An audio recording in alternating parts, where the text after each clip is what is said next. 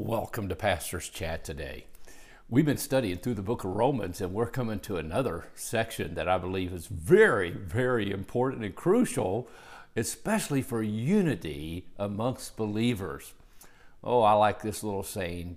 You hear sometimes people uh, say at church, Why can't we just get along with each other? We say it at home, we say it at church, we say it at work. Why can't we just get along with each other? Why can't we love each other, help each other, be kind to one another? It always seems like there's somebody, at least one person, who has been placed there to cause disunity. You know, the church is the place where God really wants His people to love each other, to be unified. Matter of fact, you might remember the last uh, prayer of Jesus in the upper room in John 17.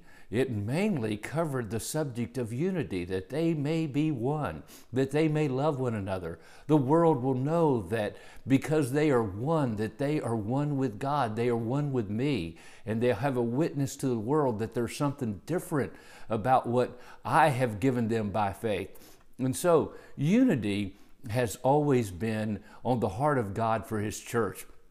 And I think it's so important to understand the church being unified doesn't mean we're all alike. Actually, what makes the church have such a great testimony, what makes us have such a wonderful witness, is that there is diversity, but with diversity, there is unity.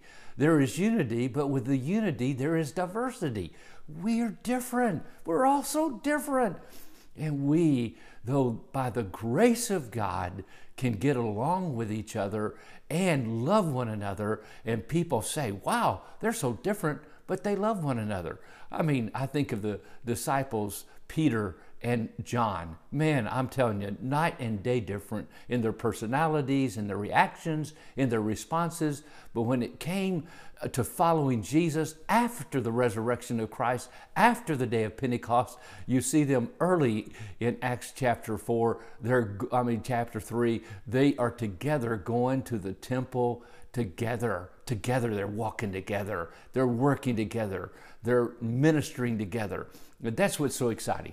We can be different, but we can be unified. Now, that's what Paul is dealing with next here in Romans chapter uh, 14. Remember, we talked about the first chapters are doctrinal, but now in chapter 12, he's getting very practical. In chapter 13, how we ought to be submissive to government, etc. And then the last words of chapter 13 don't make provision for the lust of the flesh to fulfill the desires thereof. So make sure you put on the Lord Jesus Christ and you are different. You're not living like the rest of the world. You're different. Now, what happened was some early Christians, especially there in Rome, and oh goodness sakes, there's so much background to this passage because in Rome, these were basically Gentile Christians, but you had some Jewish believers mixed in there with them. Jewish believers had come from a background of uh, rituals and ceremonies and what you can eat and what you couldn't eat and things offered to idols. Oh man, that was blasphemy if you touched something offered to an idol. That was their background, Jewish speaking. But then you had these Gentile believers, everything goes, man. Anything can happen, anything. We're free, we're free, we've been set free.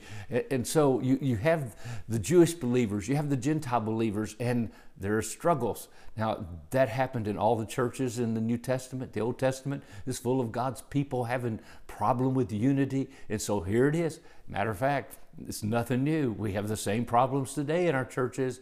The music wars in the church, what music is good, what music isn't bad, what you can wear, what you can't wear, the legalistic aspect of it, the freedom aspect of it. So much goes on with that, even today in the church.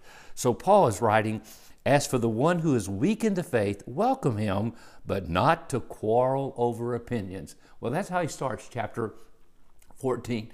Don't be quarreling about your preferences, about those things that you see differently at this point. And then he gives specific instructions throughout this chapter how that believers, even though they're different, they come from different backgrounds, how they can get along with each other. Oh, may God help us. We are so different, but God, through Jesus Christ, makes us one. And our great witness and our testimony is that we get along with each other. We respect each other. We love one another despite our differences. Oh, may God help us to do that in our families, help us to do that in our churches, help us to do it at work, help us to do it in our community. Let's not be judges.